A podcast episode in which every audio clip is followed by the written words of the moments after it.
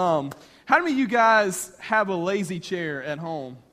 Oh yeah, you get your man. Some of y'all got a, one of those man cave deals and got it going on with the big screen TV and the chair and everything. And um, I, you know, when I was in college, I had a puke green lazy chair.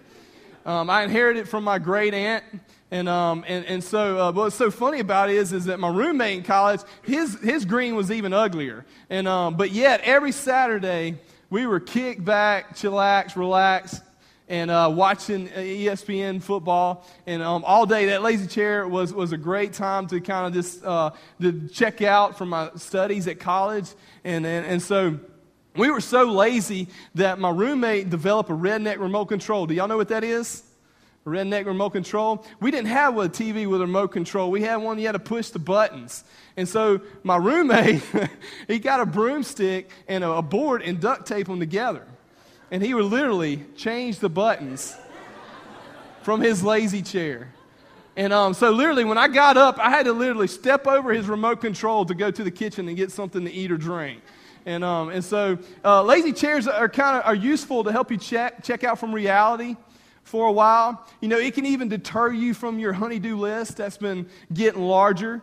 Um, and, and so, I want one of them big old, big old double wides. Y'all ever seen those? I've been furniture shopping a little bit, and, and I want one of them double wides, and so, you know, I can maybe sit and, and you know, have a kid on, on each side of me, and whether watch the TV or whatnot. But my wife says there's a reason I haven't got one of those yet, you know, so we'll see if we'll get one.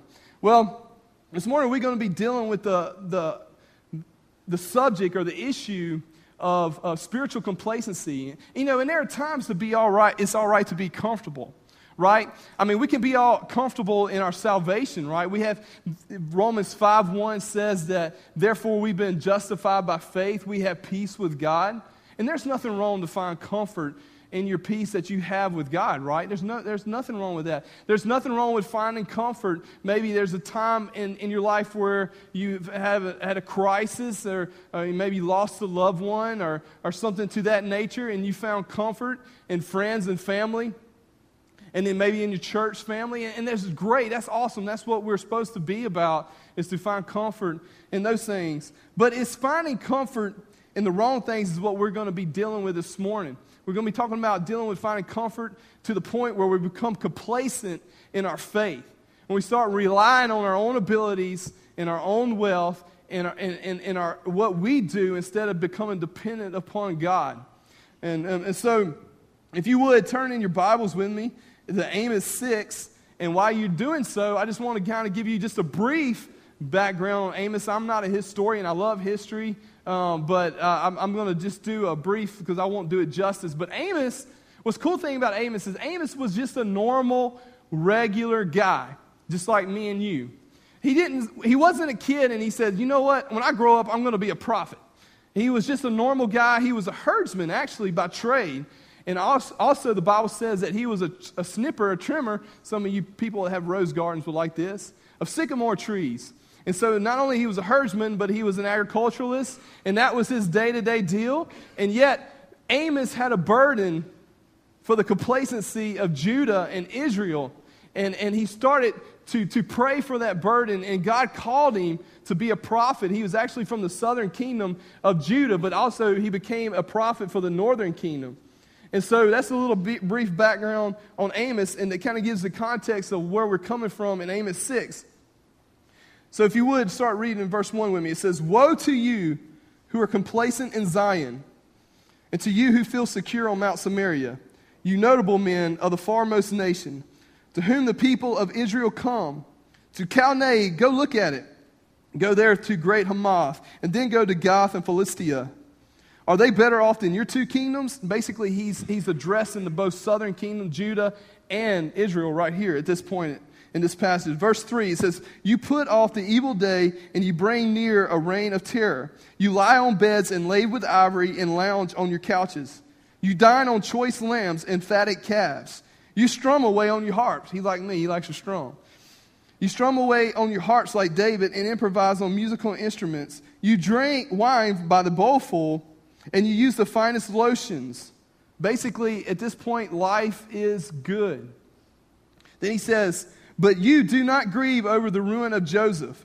Therefore, you will be among the first to go into exile. Your feasting and lounging will end. I think the first thing that we can take away from reading this passage is that spiritual complacency is sin. When we depend on any other thing than God, then it is sin. It's called adultery. So when we, when we get involved in spiritual complacency, we involve in putting other things in front of God, and, and it's called, basically, it's called sin.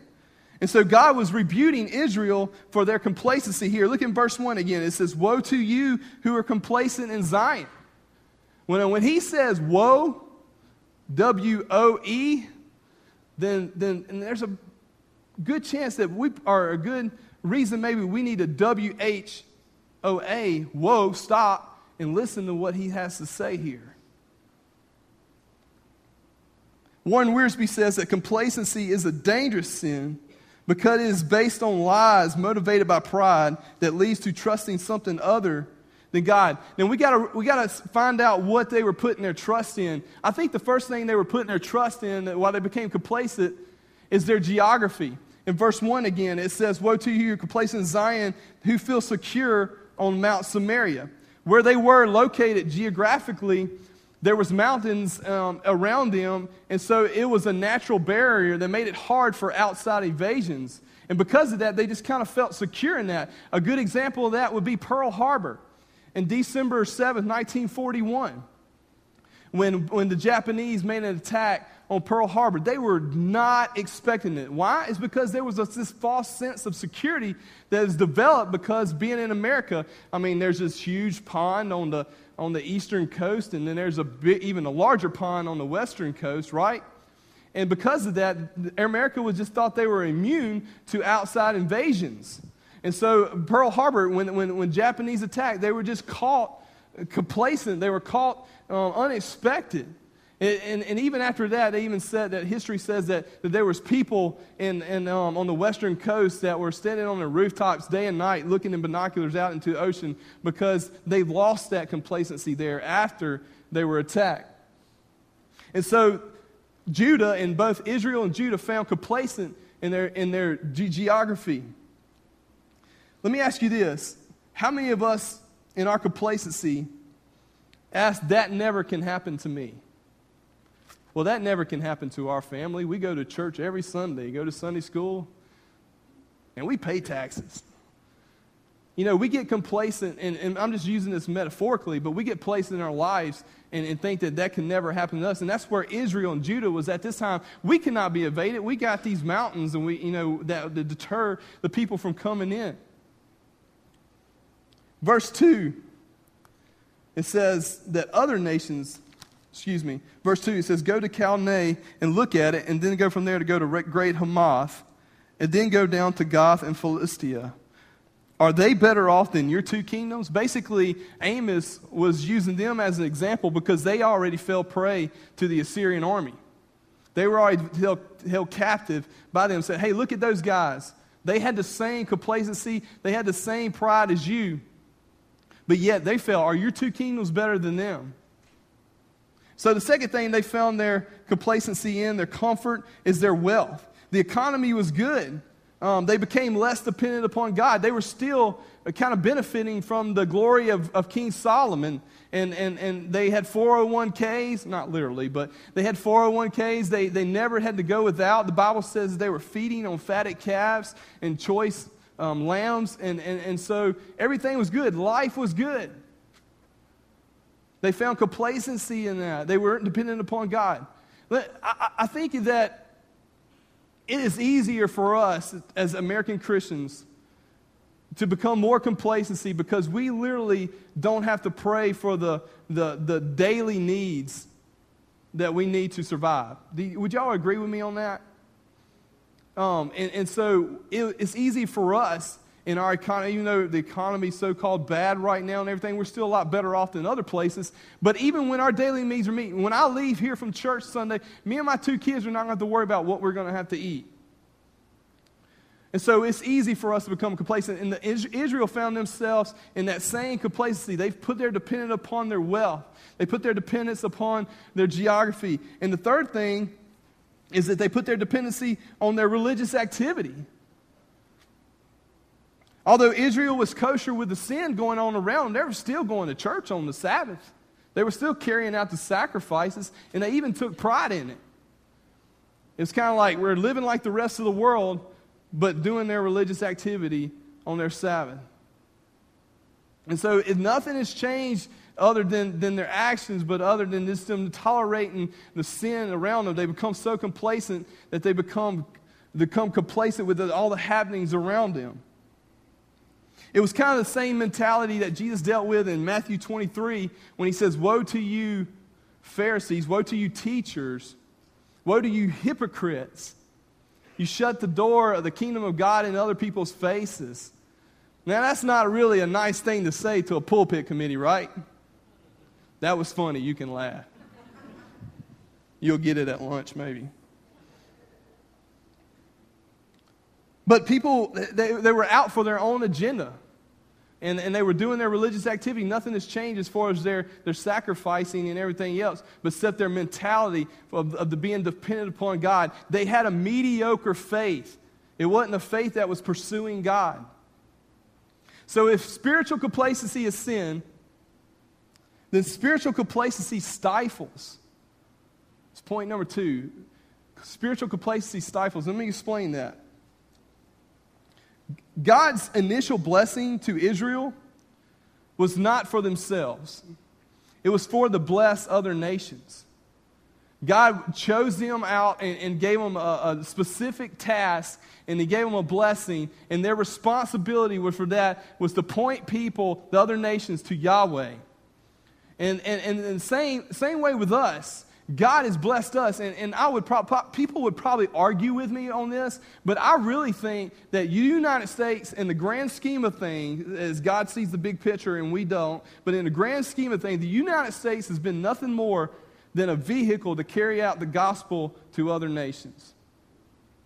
We've been blessed beyond means and everything. So We've used our blessings to, we've sent out missionaries and everything to other nations. And here's what I think also I think that when we've taken um, that blessing and use it for our own selves, that's when the blessing of God is going to start retreating, I think. A good example of that is Europe. You go to a church in Europe today, and, and, guys, Europe, if you study church history in Europe, Europe was thriving. There was ministry that was happening beyond means. If you study George Mueller and, and some of those, those people through the Great Awakening and, and, and everything that was happening, ministry was happening. People were getting saved. There was a lot of exciting things going on. But if you go to a church, um, a church building today, more than likely it's going to be a tourist attraction instead of a place where a body of believers meet. They use their blessing to live for themselves. God did not give us grace and mercy to live for ourselves, but to become more like His Son so that we can carry out His will and His purpose. God has an awesome plan and purpose for our lives, but we cannot carry that out if we are complacent and then we're stifled. Sin always stifles the work of God because sin suppresses the Holy Spirit. We heard a great message this morning about the role of the Holy Spirit from Dr. Andy. And, and sin, what sin does is takes place of the, of, of the Holy Spirit. And then Paul puts it this way in Galatians 5 16 through 17. It says, so, so I say, live by the Spirit, and you will not gratify the desires of the sinful nature. For the sinful nature desires what is contrary to the Spirit, and the Spirit what is contrary to the sinful nature. They are in conflict with each other so that you do not do what you want. There will always be a battle between the sinful nature and, and the Holy Spirit. But here's the, here's the deal, though, is, is that when sin is winning more in our lives than the Holy Spirit, then we become stifled. And, and it's a ripple effect because if we're stifled as individuals, and then you're supposed to be a part of the body, the church, then you cripple the church when you are stifled. And then if, if, if enough people become stifled, and then the church becomes stifled. Does that make sense? They're not carrying out the work that God, the plan, the purpose that He has called them out to do. If we become stifled in our complacency, it seems that we would rather coddle sin than to see God to do a supernatural work in our lives individually and in our church and in our community. There's a church that I'm pretty familiar with. It was a country church, small little building, and it was it, at one time it was a happening place. Had a good ministry going on, a good fellowship. Uh, they started filling up with their in, as their building started reaching full capacity, so they carry out a vision to build a new worship center. This worship center was really a big deal for this country church. They built an elaborate worship center. It was probably just a little bit smaller than this. Um, for, for country church, it was really a huge deal. And so when they got it built, it was really nice. They had, they had room for the congregation that was meeting already, but they also had plenty of room to grow. And that was the initial, um, the initial what, the, what they initially wanted to do by building this building. And here's what happened. I think the building kind of generated some excitement in the community. People started coming, and there was actually people getting saved. There was people getting baptized. There were people joining the church and, and, and whatnot. And it was really, really exciting. But it didn't take too long before you heard some of the older congregants going, Who stole my church? They started, they started saying things like this, like, it just doesn't feel like it used to. Just, why, why should we take their suggestion? We were here first. I mean, literally, I heard this, these things, and I couldn't believe my ears. I couldn't believe that they were saying these things. And you know why they were saying these things? Because they lost their comfort zone. They lost their spiritual lazy chair. The whole idea, the, the blessing of the, of the worship center was to grow. But yet, they become complacent in their sin. And, and not long after that, visitors didn't feel welcome anymore. People started leaving. The back door was just as big as the front door. And guess what? That ministry today is stifled. It's stifled. Because they desired complacency more than they desired the work of God in their church. So complacency stifles. The third thing, spiritual complacency is stagnant as if they were just going through the motions. How many y'all, I mean, you don't, don't raise your hands on this because uh, we'll get some serious trouble, but how many of you feel like you're just going through the motions in your marriage? You know, you guys, you can count on one hand the last time you seen your wife with rollers with not in her hair in, um, in the last month, maybe in a bathrobe on. And, and, and then, ladies, you, you, you, just look at your honey, honey bun and, and wonder how that six pack got so much padding on it. And that, that sweet deal becomes an ordeal. There's a counselor here if you need it. But if you become stagnant in your marriage, it's not exciting anymore. What about your occupation? You know, when, you, when you're stagnant and you're complacent in your op- occupation and, and, and, it becomes stale, is that, that you, you wake up in the morning and you're like, woo, I'm ready to go to work. No, you dread to hear that alarm clock every morning, right? And they were just going through the motions. Let, let, let's ante up it. Uh, what about your religious activity? Is it just going through the motions? What you do here on Sunday morning, is that just going through the motions? Is that something, or is it an active pursuit of Jesus Christ? Is it more traditional or duty for you?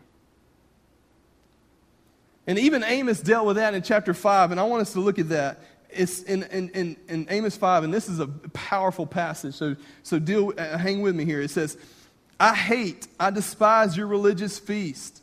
I cannot stand your assemblies. Even though you bring me burnt offerings and grain offerings, I will not accept them. Though you bring choice fellowship offerings, I have no regard for them. Always, all, away, excuse me, away with the noise of your songs. I will not listen to the music of your harps, but let justice roll on like a river, righteousness like a never failing stream. Holy snikes. What if God said that to us this morning? Y'all saying pretty? but I will not accept it. Joe knocked that song out the park a while ago. We could have had an invitation, went home. But what if God said, Joe, even though you knocked it out the park, I will not accept it? So basically, they were just going through the motions. It was stagnant, it was stale. And then he goes on to say, he says, Let the justice roll on like a river, righteousness like a never failing stream. I grew up on the Mississippi Louisiana state line just north of Baton Rouge, north of Clinton, Louisiana. I lived on the Mississippi side, so I claimed redneck.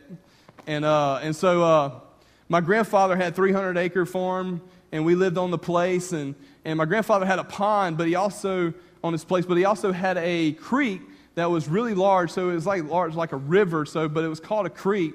But he had a pond and a creek, and my brothers and my cousin and I found ourselves fishing and swimming and hanging out more on the creek than we did the pond. And this is why.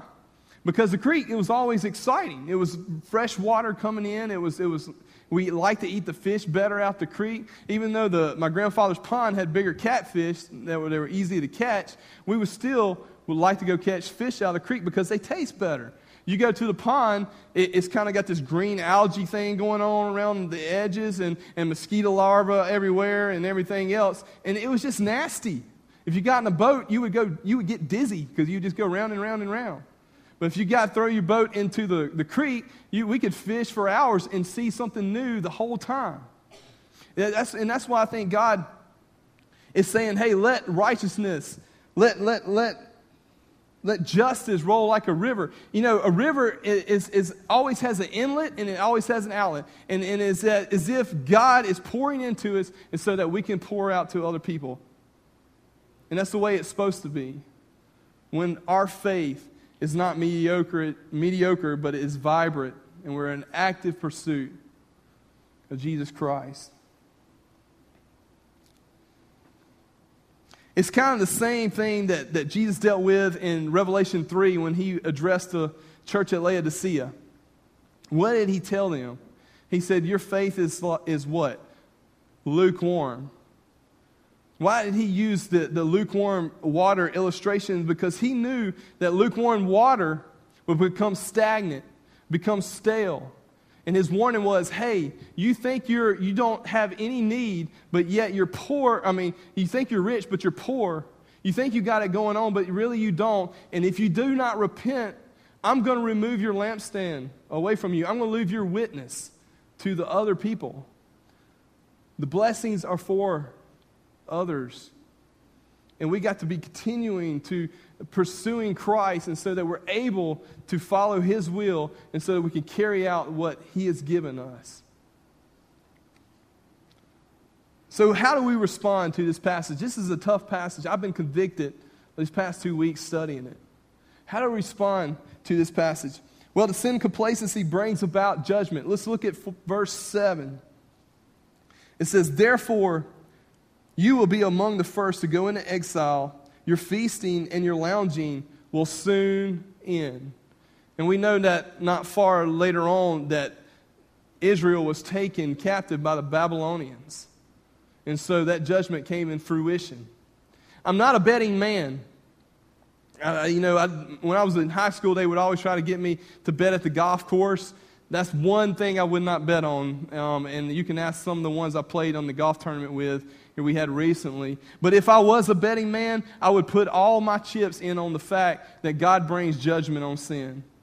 Because if you read this, there's never a time that when God rebuked a, a, people group and they did not respond in the right way where he did not come through on the judgment. And so God brings judgment on, on spiritual complacency. And the nation of Israel, we soon know that they were chastised and, and in the same way that he, can, he will chastise us if we do not heed to this warning because he loves us. He wants to do a work in us. And if my little girl runs out into the street and I tell her not to do it and she does, and she does it again, you know what I do? I get Mr. Sad out. I, maybe I shouldn't have said that. because I don't want her to get run over. Hebrews 12 says that he chastises those he loves. Guys, if, if, we're being spiritually chastised, I would, I would consider it a blessing because we know that we're children of God. That's just a little side note, another sermon for another day. But judgment is coming if we do not heed to a message. I think it's a, it's a time that we can self evaluate because I don't know your heart. I don't know where you stand with Christ, but you know. You may say, Justin, you know, maybe I, have not been growing in my faith like I, I should. My faith is stagnant, it's stale. And I'm just going through the motions. I come to church every Sunday, I sing the songs, I pay my tithe, I go to Sunday school, but it just feels like I'm going through the motions. So, uh, the first initial response to this, oh, to a passage like this, it could be repentance. It could be us saying, "Hey, God, we're just not where we should be." And the reality of it is, is that as believers, we should always be in a constant state of renewal. It's like the river. We should be experiencing something new all the time. And the second response could be is obedience. To obey the Word of God. We need a faith that moves us, that motivates us. We need a faith that, that, that says, hey, we're not going to camp out here, but yet we're going to move forward. And if you need to self evaluate this morning, I would just ask you to consider the cross. Consider the cross, and this is why, is because if you consider cross, you will know why or what it took for Christ to redeem us to himself, for us to be able to have faith and, and to have a relationship with God. And I'm going to close with this passage. It's Philippians 2, verses 5 through 8. This is Paul's words to the Philippian church. It says, Your, your attitude should be the same as that of Christ Jesus who, being in the very nature God, did not consider equality with God something to be grasped, but made himself nothing, taking the very nature of a servant, being made in human likeness, and being found in the appearance as a man, he humbled himself and became obedient to death, even death on a cross. He gave up deity to die for us. If that's so, do you think he wants us to settle for a comfortable, complacent, stifled, mediocre faith? I don't think so. Would you pray with me? As we come to the point in this service, I just want to ask you to do business with God. Like I said earlier, I don't know where you stand. You know, and God knows. So I would ask you if you, you we'll have some ministers down here in front. If you need to come down here this morning, that'd be great. If you need to pray, maybe if you've never accepted Jesus Christ as your Savior, I would ask you to do that today. It would be the most important decision you'll ever make in your life. Salvation was so important to God that He sent His Son to die on the cross for our sin, that we may be reconciled to Him. It was a worthy cause. We just have to have faith in what He did on the cross. Heavenly Father, God, I just pray. God, that we would heed to this message, God, this passage in Amos. Lord, I know that happened a long time ago, but God, we know that the Bible is rele- relevant for us today. And God, the same principles applied to them as the same principles for us today. So, God, I just pray that if we are complacent, God, that we will repent. God, if we're not, God, if our faith is vibrant and active and growing, God, I just pray that we would just look at it and say, God, I don't want to go there. But God, I know there's some times in our life where we just feel like we're just going through the motions. So, God, I would ask that you would just convict us. And God, that we would just draw closer to you. And I pray these things in Christ's name. Amen. Would you stand as we sing?